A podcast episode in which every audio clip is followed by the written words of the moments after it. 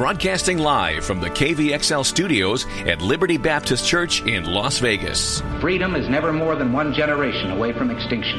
The Friddle Show with Crystal Heath. I've said that we must be cautious in claiming God is on our side. I think the real question we must answer is are we on His side? Faith, family, freedom. For me, it's very simple. I think we've got to we've got to get the country back on the right track with the most inspiring agenda. A voice in the desert. Now, here's Crystal Heath. Go Knights, go! Go Knights, go! Yes, that was the cry all across Las Vegas last night as the Golden Knights met the Winnipeg Jets in Game 3 of the Western Conference Finals and, of course, would go on to defeat them 4 to 2. I'm Crystal Heath. You're listening to The Friddle Show on KVXL 11.1 FM, Experience Liberty Radio from Liberty Baptist Church in Las Vegas. So I was able to see the pregame show, if you will, for the Knights game last night, and then I came to church, and then I got home. There was about I think there were like seven and a half, maybe eight minutes left in the game when I got home last night. So at that point, I believe it was three to two when I got home. Well, before I left, I saw the first goal. The first goal came within, I want to say 30 seconds. Well, okay, no. Forgive me. We have to back up further and talk about the pregame programs that only in Las Vegas, right? So they've got the runway they they projected a runway onto the ice, uh, and then a jet on the runway, and then the jet attacks the Golden Knight and is split in half and crashes into the stand and stuff, which is kind of graphic and stuff. But especially, well, I'm not gonna get into all of that. But I was a little disappointed, to be honest with you. I mean, it was it was funny it's quaint and cute and stuff. And I don't think that anyone does a pregame hockey show like Las Vegas, which is really very fitting. But I was a little disappointed in the flag waving guy. I've seen I the fact that he came out, you could see that he was on a line, right? That he was going to be flying somewhere. But all he did was like go in the air and that was the end of him. I'm not gonna lie, I was kind of disappointed. I thought he would like fly back and forth or circle around the stadium or be able to like jump over the Knight and it would be like this epic battle. But no, his part was very small and then they just like pulled him into the sky. I was like, "What? What was that? I don't understand that." But then there was the whole uh, projected image with the jet splitting in two and stuff, which was that was pretty cool from a graphics perspective. Knight scored it's three to two, third period. Two seconds left in the game, empty net. Knights score again in the empty net with two seconds to go. Go on to win four to two. Game four is here in Las Vegas Friday night. I think it's either five or six o'clock. My favorite headline from this morning, though, has to be over on SB Nation which is a sports website. They cover all the sports, basically. And their headline is The Vegas Golden Knights might really make the Stanley Cup final. And I just like, I shook my head and I thought, someone gets paid to write this. You're just now figuring this out? I mean, every team that made the playoffs might really make the Stanley Cup final. This doesn't require you to be a sports journalist. I'm pretty sure all of us can figure it out if there is any basic understanding of sports.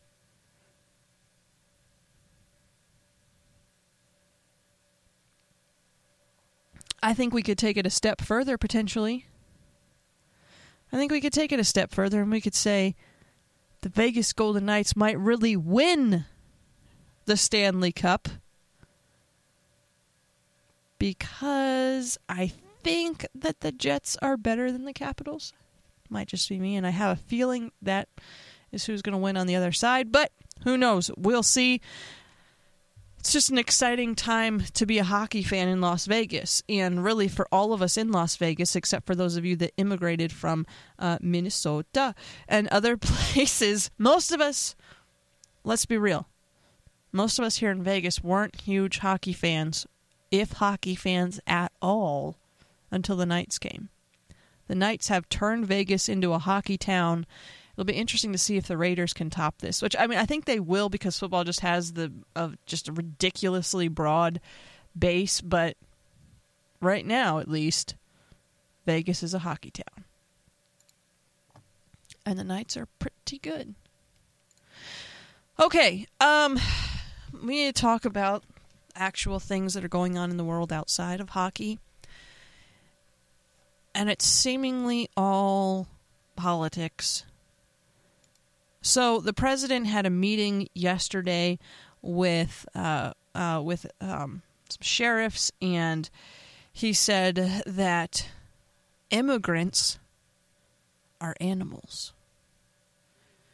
And the mainstream media has been reporting repeatedly how Im- the president called immigrants animals, and they've been posting this quote with pictures of mothers with young children crying and just heartbreaking photos and just just excoriating the president for saying something so terrible about people. What they are leaving out is that his comment regarding animals was in direct response to share to a question from an individual named Sheriff Mims. So Sheriff Mims is explaining to the president problems that she's having and her department is having with MS 13 gang members. And she tells the president, you know, there's uh, there's MS 13 gang members that I know about, but if they don't get into the country, if they don't get to a certain point, I'm not allowed to tell ICE about them. And now I have these brutal gang members that are living in my community, and what am I supposed to do? And so the president responds to her and says, yeah, this is a problem. We're stopping a lot of them. We're taking them out of the country. You wouldn't believe how bad these people are. These aren't people, these are animals. Now, again, he is specifically addressing the topic at hand, which was MS 13. MS 13 gang members. In case you're wondering, oh, I'm sorry, guys, my allergies are so bad today. I don't. How do you, how do you live if you have allergies in Las Vegas? How do you get through this time of year? Because it just is hitting me hard right now. But um, the MS 13 gang has its roots in devil worship and prides itself in its extremely uh, gruesome acts of violence, including rape and torture killings. And this is the group that literally rips beating hearts out of their victims while they're still alive. So, when the president in this roundtable discussion on sanctuary cities is specifically being asked about what uh, these these these law enforcement personnel can do regarding MS 13 gang members, he is very much correct to say that these are animals. If you know anything about MS 13, they are animals. They are not. It's a group of this nature does not deserve respect. And personally, I think deportation is also probably too good for them when you have them raping and killing innocent people and ripping hearts out of bodies. It just is. It's it's medieval level torture and gruesomeness, and this is what they are known for. Excuse me, had to blow the nose. so we had that that all happened after I had st- uh, gotten pretty far into preparing for today's program, but it fit in perfectly with what I wanted to start the day with because. Oh, I'm sorry. Um, I'm so stuffed up right now, and I just like it's well, I won't give you the details, but it's making it difficult to speak because I can't like breathe through my nose right now. And anyway, you didn't need to know that. So I was looking through headlines and things that I'd favorited on Twitter this week. Shh, don't give away my secret. I use Twitter favorites to pick stories for this program. But I discovered that most of what I had found uh, since last we talked was or is related to politics, and almost all of it related to President Trump.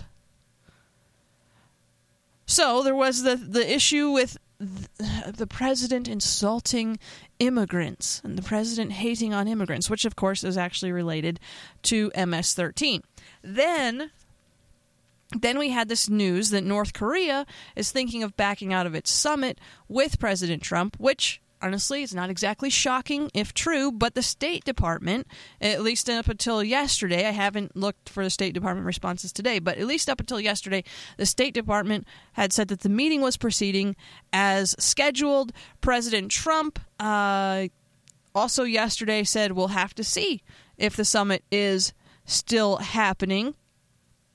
Uh, he he was he was talking to reporters at the White House, uh, stressing that uh, he would still insist on the dismantling of their nuclear program should the meeting happen. He was asked by a reporter if he thought that Kim Jong un is bluffing by suggesting he would pull out of the summit. The president responded, We'll see what happens. We haven't been notified at all that they are actually withdrawing, so this is just a rumor at this point. At this point, nothing has actually changed regarding the North Koreans and Trump administration meeting. If something does change, we will look at that in depth. But otherwise, I'm going to be an all American right now and say that the meeting will happen as scheduled, or to quote the president, we will see. We just we don't know at this point. It's Kim Jong Un. Who knows what he's going to do? Then there was this headline from my friend Becket Adams over at the Washington Examiner, which I think perfectly encapsulates everything that I was looking at regarding uh, prep for the show today. Headline was this. Hang on, I'm sorry, I gotta.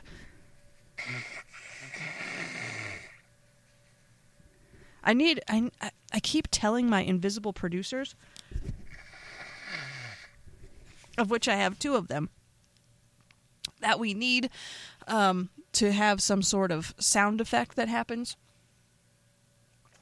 when I just have reached a point where I need to take care of the allergies because I just can't speak anymore because I can't breathe. But, oh, wow. I cannot. What is blooming outside? I mean, I love blooming things, but good gracious, it's making my nose run today. And it's not a cold. I know it's not a cold because this has been happening for two weeks. It's just especially bad today. Okay. Where was I? The headline at the Washington Examiner. That's where I was. Okay, the headline is this Trump is going to win in 2020 because the media can't quit him. This article is just so good, so on point, so well written. I'm I'm going to read it for you. I'm just going to read it verbatim because this is this is good. Becket Adams in the Washington Examiner. Trump is going to win in 2020 because the media can't quit him. He says, I won't be so bold as to predict the exact scenario that will take him over the finish line, but I will say this the national press will again be a key factor in his victory. Trump dominated the 2016 election with more than $5 billion in free media, and that was even before he had proven to be a financial blessing for the news industry. The 2020 earned media numbers are going to dwarf current records because there's no way the press surrenders its current lucrative model of wall to wall Trump coverage to make equal time for his inevitably far less exciting opponent.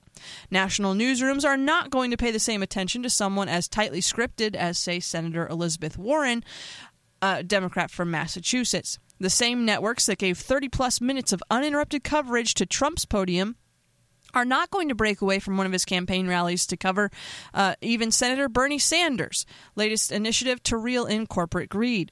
So, barring economic catastrophe, and unless someone crazier than the president runs in 2020, Trump will have total control again of the presidential election precisely because covering Trump is good for business. In fact, things have only improved for media since he won the White House.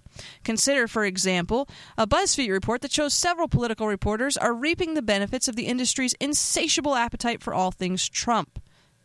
Starting contributor rates, get this now, starting contributor rates for political reporters fall between about $30,000 and $50,000 a year.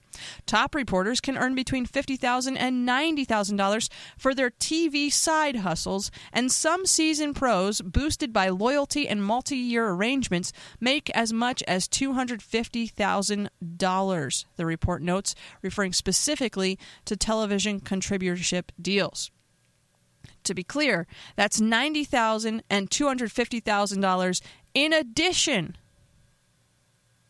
to their full time salaries, meaning some reporters are easily making a quarter to a half a million dollars per year. Not bad. In an industry where the national salary average for reporters is $44,000 and mass layoffs are the norm, not the exception. Hysterically enough, the BuzzFeed article quotes anonymous White House reporters who try to downplay their Trump era payday as some kind of noble burden. Quote, the money is nice, White House reporters say, but they point out that the work they work constantly and live under the threat of a morning altering Trump tweet or an evening altering scoop from a competitor, not to mention the frequent attacks on their profession from the president and his allies the report reads. It adds, quoting on a, a White House reporter as saying, quote, the money also comes with a lot of misery, unquote. These reporters can say this administration is a special cross to bear, but they're only kidding themselves. Trump is a godsend for media, his very presence in the White House leading to unexpected windfalls for legacy new- newsrooms that have long struggled to address the problem of dwindling public support uh, from an increasingly distrust- distrusting uh, readership. The president is, or I'm sorry, public. The president is one of the wildest, most exciting things ever to happen to this industry. And if you think there's a chance national media will dial back its 24 hour Trump coverage in 2020, willingly passing up on the financial benefits that come with covering this circus, then you don't know media. Wow. So really what we have exposed here in this article, we have we have two things that are going on. First, Adams does a fantastic job of pointing out how the media is absolutely obsessed with Trump. No such thing as bad press could be Trump's anthem. He is the news. Good, bad, or otherwise, that's what people are watching, reading, clicking. Trump is the news. And I think that Adams makes a really valid point here when he says that unless something drastically changes, or there is an epically charismatic or, or even total train wreck uh, who runs against him, no normal, if you will, politician is going to pull the media away from the Trump train, which honestly I can't believe I just used that term, but whatevs, right?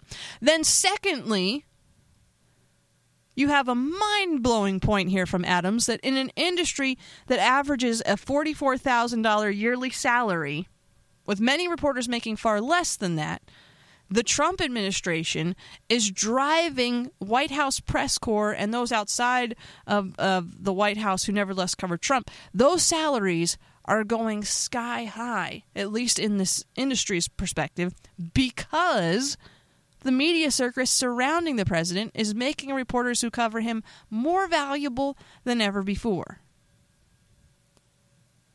$250,000 basically bonus money for a side gig that has you doing a few TV appearances a week to talk about the president. Me thinks this is not a bad deal. I love though then how they talk about how the money's nice, but uh, guys, you just you don't know what it's like.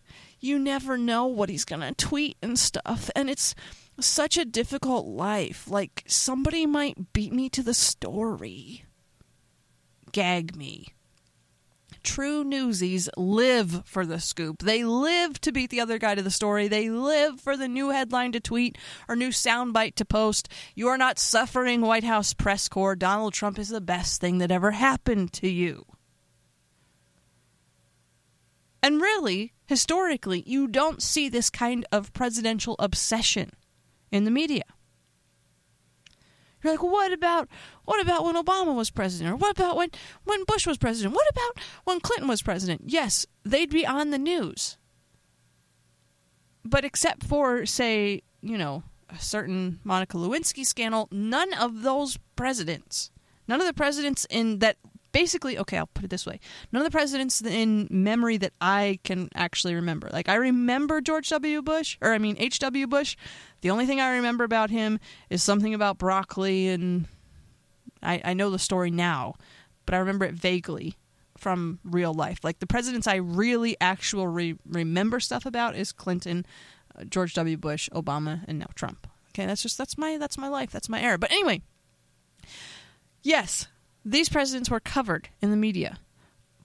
But their coverage was not wall to wall, no matter what channel you go to, month after month after month. Yes, at certain times and during certain events where it was merited, but there wasn't this endless stream of coverage of the president everywhere all the time. And considering the current possible options for the next time we have this election, in 2020. I don't see that changing, especially if the president continues to tweet or to have summits or to, you know, keep doing things that he said he was going to do. I've said this before, I'll say it as many times as I need to. The president has impressed me as far as it comes to keeping his promises and governing well. I believe that he has governed well. When it comes to his personal life, I don't support pretty much anything in his personal life prior to the presidency. Okay? I'm not a big fan most of the time on how he presents thoughts and opinions, particularly on Twitter. But when it comes to actual policy and governing, he's done what he said he would do. And if he keeps doing it, the media has to keep covering it. And at the rate we're going, it looks like that could keep happening.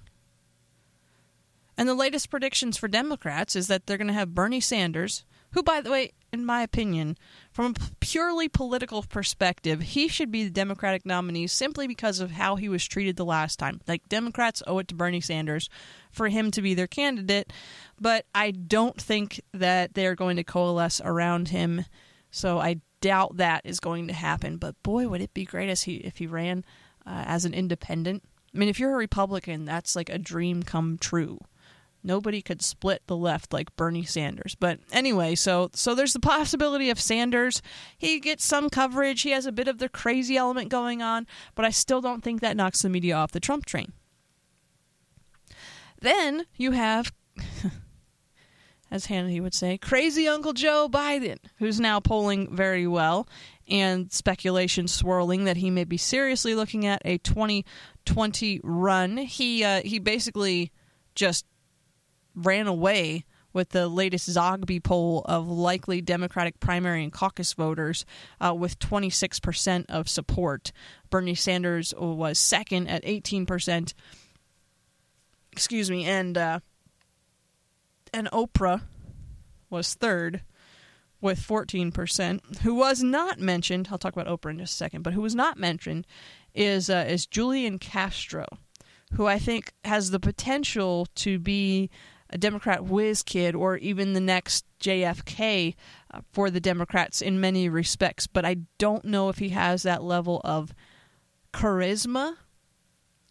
And without that level of charisma, I'm not really sure that he would pull from the Trump obsession either. He's a former Obama era housing secretary, former mayor of San Antonio. He's been a vocal uh, detractor of the president, saying that he's taking the country in the wrong direction and that would be backward. He says it's the most corrupt administration that we have had in this country in a very long time.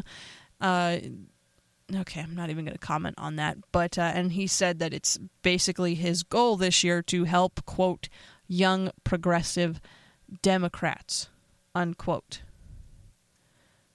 So when it's his goal to help young progressive Democrats, that kind of probably tells you a little bit about what he's like.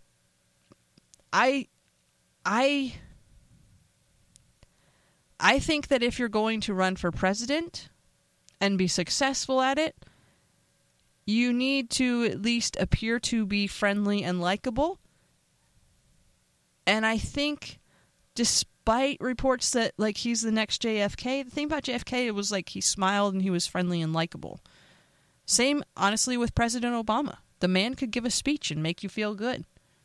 I understand the teleprompter, all that, blah blah. Yeah, I get it. I'm just I'm saying he presented himself as like your friend and on your side and he smiled and he made you feel good, right?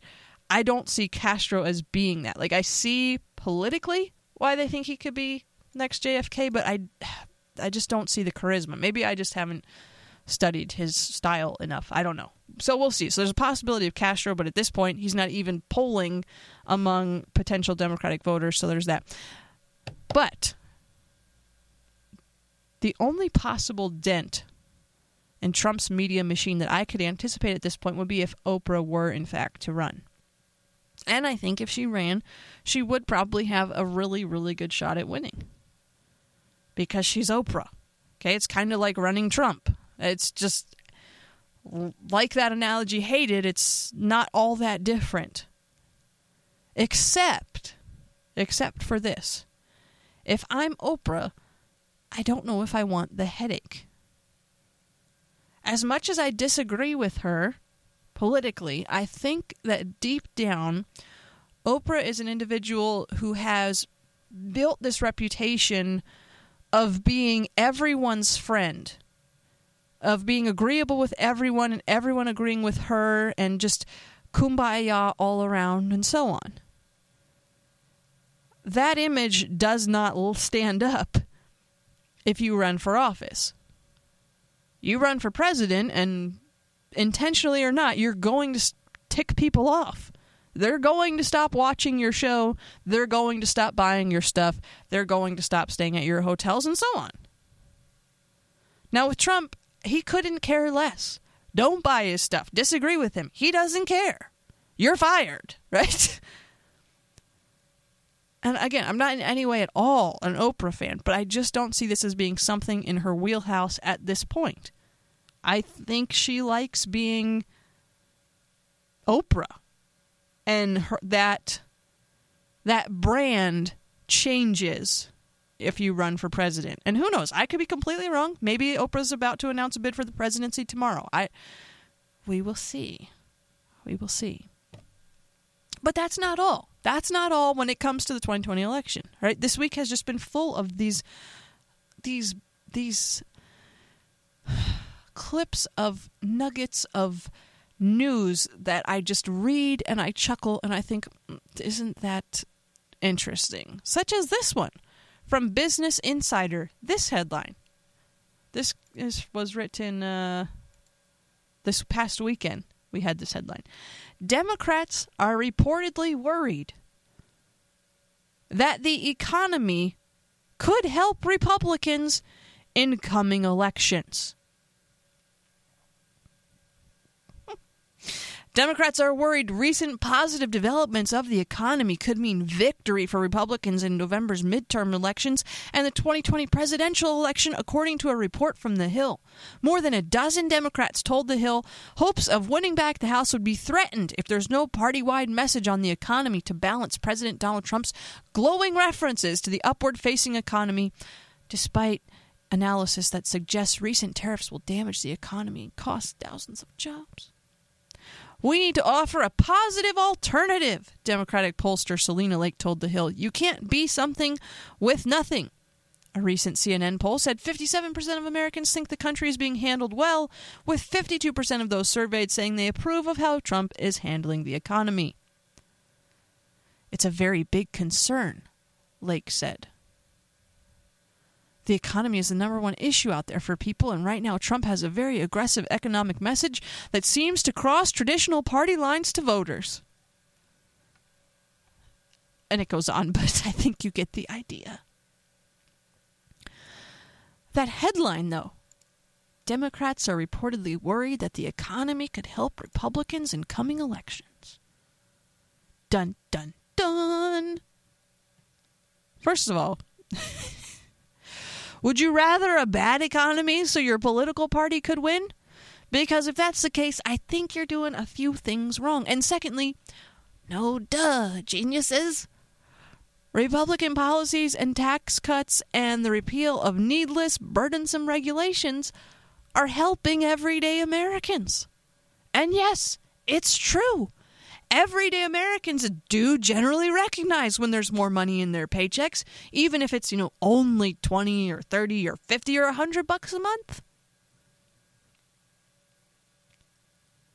You need to offer the, I, I the, the quotes in this article just are are I, I don't even I can't even wrap my head around. I mean, you they're literally saying they need to offer a positive alternative. How do you offer a positive alternative to a good economy?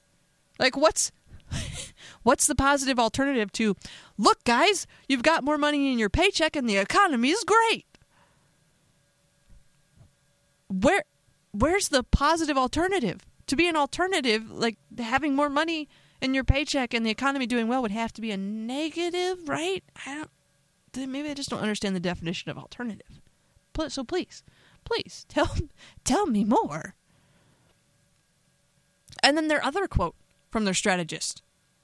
The economy is the number one issue out there for people, and right now Trump has a very aggressive economic message that seems to cross traditional party lines to voters. I mean, you guys, this message of a strong economy it it's crossing party lines. People are buying this whole thing about like Republican policies working because there's more money in their paychecks or something. The horrors. How could people fall for this? Don't they understand? Didn't they listen to Nancy Pelosi when she told us that the 1,000 to $2,000 tax savings we'd see each year is just crumbs and really doesn't matter? Like, this is why we need a positive alternative messaging to the good economy, otherwise, we're going to lose.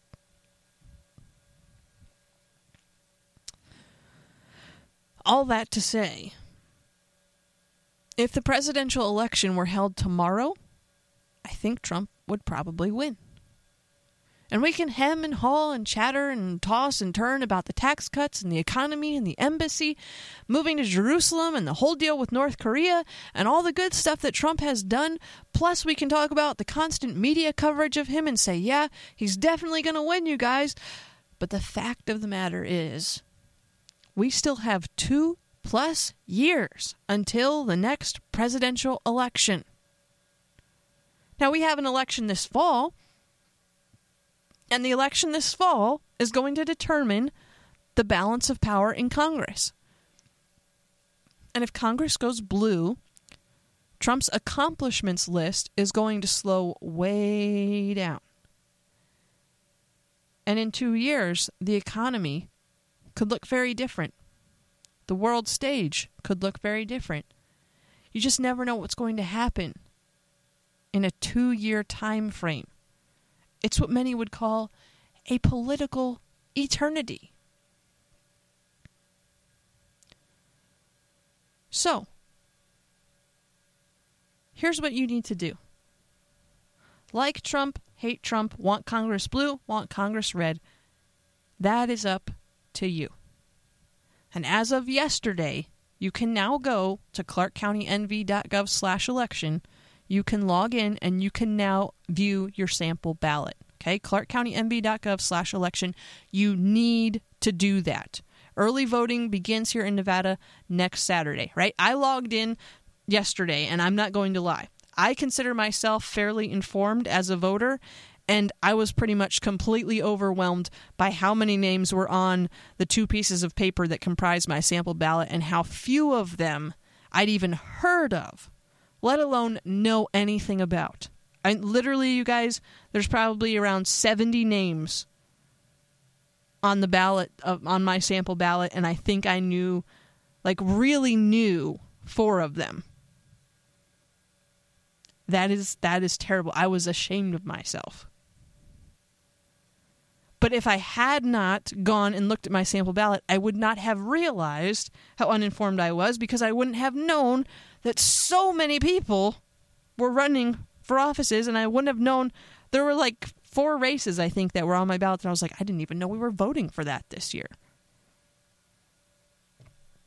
Don't let that moment, that moment that I had where I was like, oh my goodness, I'm a terrible person. I don't know who any of these people are.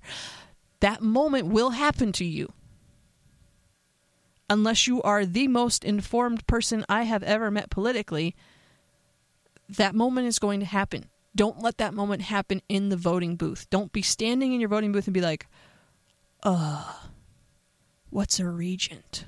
And which one of them should I vote for? Don't let that happen. I'm convinced that this is why so few people vote down ballot. It's because we have no idea who these people are, so we just don't vote for them.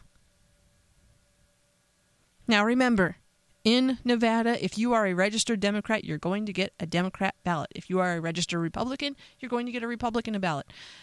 But don't just assume that everyone on your ballot is uh, the Democrat version of you or the Republican version of you. So it doesn't really matter who you vote for because it's going to be a Republican or a Democrat. So the, I'll agree with them on everything and it'll be fine if I don't know who they are. No, the Democrats competing on your ballot or the Republicans competing on your ballot may have very different stances on the exact same issue. Plus, though you'll get a party specific ballot, there are going to be a number of nonpartisan offices on your ballot. So, judges, justices of the peace, regents, so forth, those aren't officially affiliated with a party.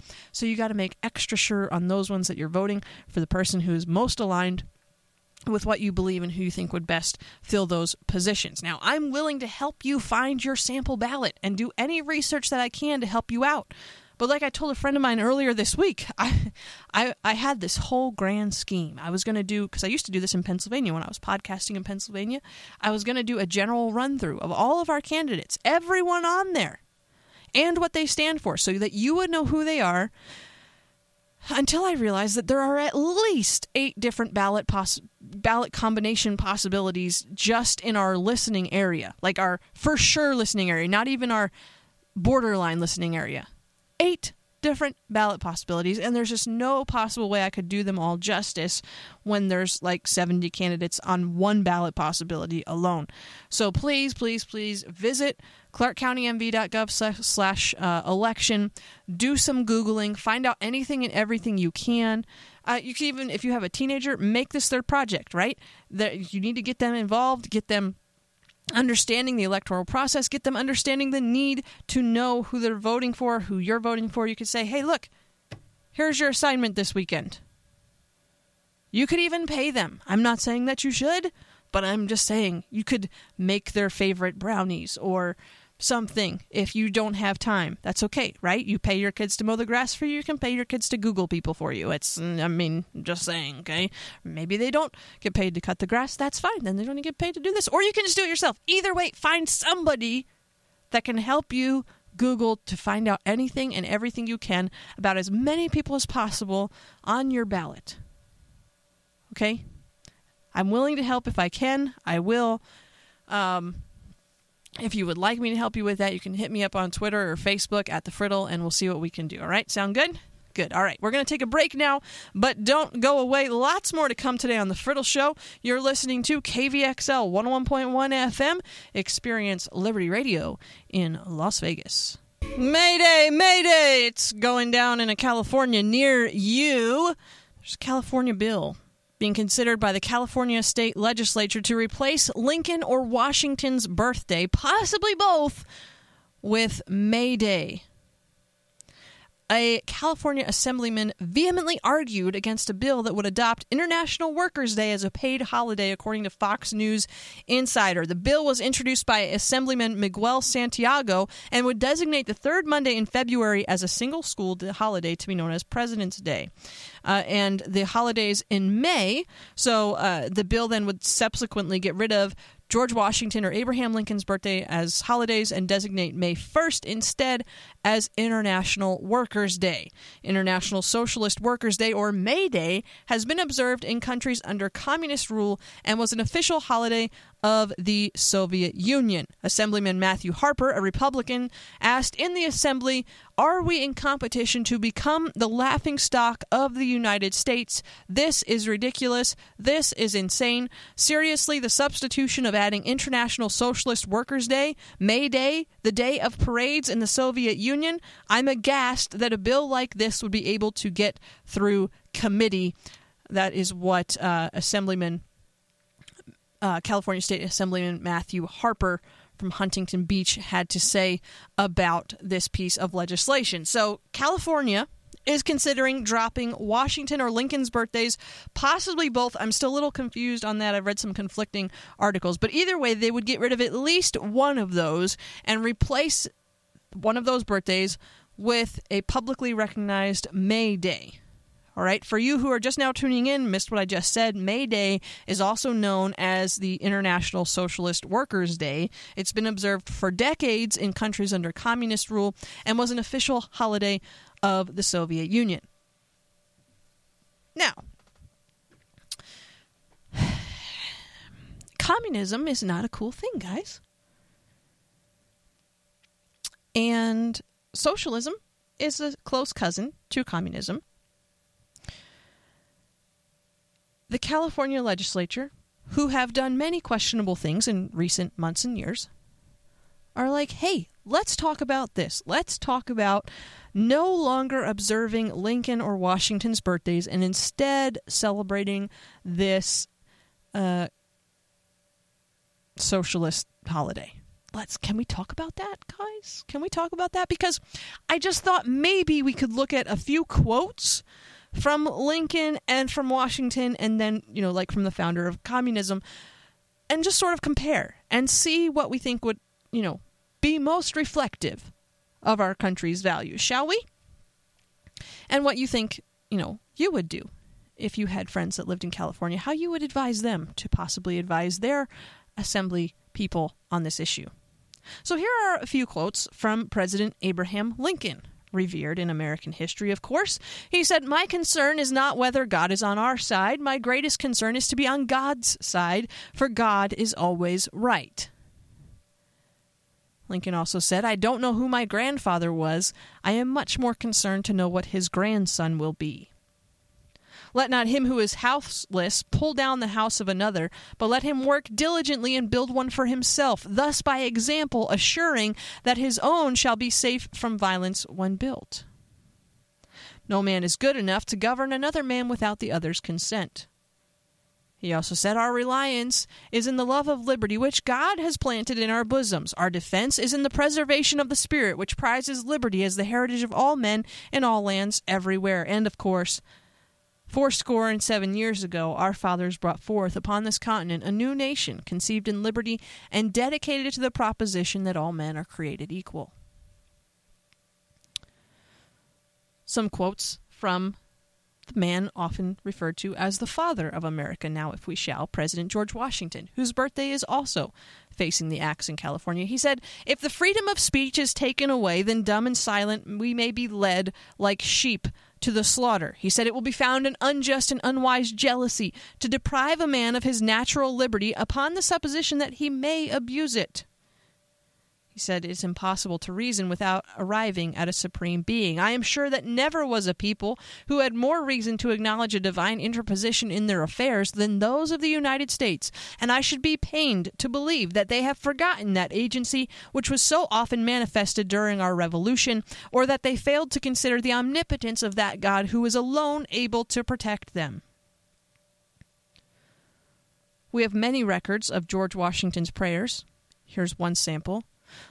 O eternal and everlasting God, direct my thoughts, words, and work. Wash away my sins in the immaculate blood of the Lamb, and purge my heart by thy Holy Spirit. Daily frame me more and more in the likeness of thy Son, Jesus Christ, that living in thy fear and dying in thy favor, I may in thy appointed time obtain the resurrection of the justified unto eternal life. Bless, O Lord, the whole race of mankind, and let the world be filled with the knowledge of thee and thy Son, Jesus Christ. That's that's George Washington. Now it's it's Washington and Lincoln whose birthdays are at risks of being cut out for May Day in California. And so let us contrast these contrast rather these very brief, uh, short, because time does not allow me, but I could go on and on with quotes from President Lincoln and President Washington that you may or may not have heard before. Those were just a few, some of my favorites. Let's contrast them now, if we shall. The quotes from two of our most revered presidents in American history to that of the founder of communism, Karl Marx, who said, quote, my object in life is to dethrone God and destroy capitalism. The first requisite for the happiness of the people is the abolition, abolition rather, uh, of religion. Religion is the sigh of the oppressed creature, the heart of a heartless world, and the soul of soulless nice sounding guy, right? He also said, We have no compassion, and we ask no compassion from you. When our turn comes, we shall not make excuses for the terror. Take away a nation's heritage, and they are more easily persuaded, and I could go on and on. But as just mentioned, my time is rapidly coming to an end. Let me instead summarize with this Communism fails everywhere it is tried. Communism destroys, communism kills. Communism is not something to be celebrated, and definitely not something that we should be nixing President Washington or President Abraham Lincoln's birthdays uh, to make room for. As David Satter reported in the Wall Street Journal, in total, no fewer than 20 million Soviet citizens were put to death by the regime, uh, by the Soviet Union, or died as a result of its repressive policies. This does not include the millions who died in the wars, epidemics, and famine that were predictable consequences of Bolshevik policies, if not directly caused by them. The victims include 200,000 killed during the Red Terror, 11 million dead from famine, 700,000 executed during the Great Terror, 400,000 more executed between 1929 and 1953, 1.6 million dead during forced population transfers, and a minimum 2.7 million dead in the Gulag, labor colonies, and special settlements. To this list should be added nearly a million Gulag prisoners released during World War II into Red Army penal battalions, where they faced almost certain death, the partisans and civilians killed in the post war revolts against the Soviet rule in Ukraine and the Baltics, and dying Gulag inmates freed so that their deaths would not count in official statistics. If we add to this list the deaths caused by communist regimes that the Soviet Union created and supported, including those in Eastern Europe, China, Cuba, North Korea, Vietnam, and Cambodia, the total number of victims is closer to 100 million. That makes communism the greatest catastrophe in human history. Now that's not some right that's the Wall Street Journal reporting on actual facts. The fact is that in 100 years of communism, 100 million people have died as a result of communist rule and communist policies. But somehow in California, May Day seems like a better idea than Lincoln and Washington's birthdays.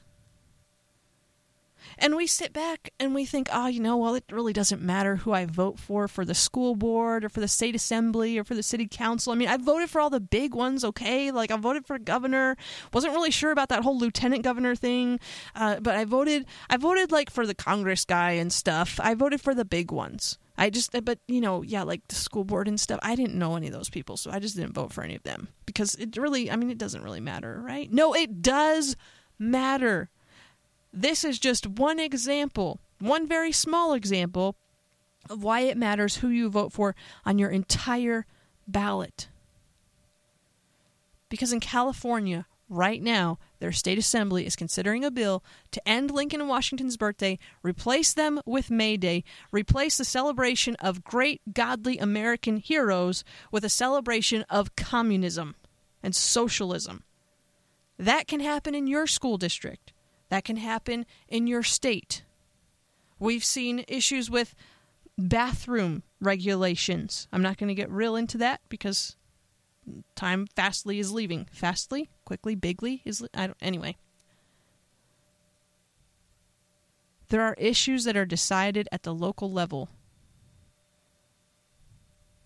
Before they get to the state level, before they get to the Supreme Court, those Supreme Court cases start with individuals. They start with localities. They start at city councils. They start at school boards. They start in state assemblies. It matters who you vote for. It matters that you know who is on your ballot. Your voice, your vote, they matter. We start early voting here in Nevada next Saturday, May 26th. Visit clarkcountynv.gov you can see your sample ballot. You can update your voter registration if you've moved or if you want to change party affiliation. You can register to vote online. ClarkCountyNV.gov forward slash election. And now the time has come for me to thank you for being with us today. This has been the Friddle Show on KVXL 101.1 FM, Experience Liberty Radio. We're broadcasting from Liberty Baptist Church at 6501 West Lake Mead Boulevard. Our service times on Sunday are 9:30 and 11:15 Sunday morning, 6 p.m. Sunday evening. We would love to have you and your family join us. You can find out more about our ministry online by visiting Experience Liberty uh, dot com. We're going to end today with uh, Anthem Lights with a hymns medley of Amazing Grace, Be Thou My Vision, and Come Thou Fount of Every Blessing. Thanks again for being with us. We'll be back tomorrow, same time, same place here on KVXL Radio.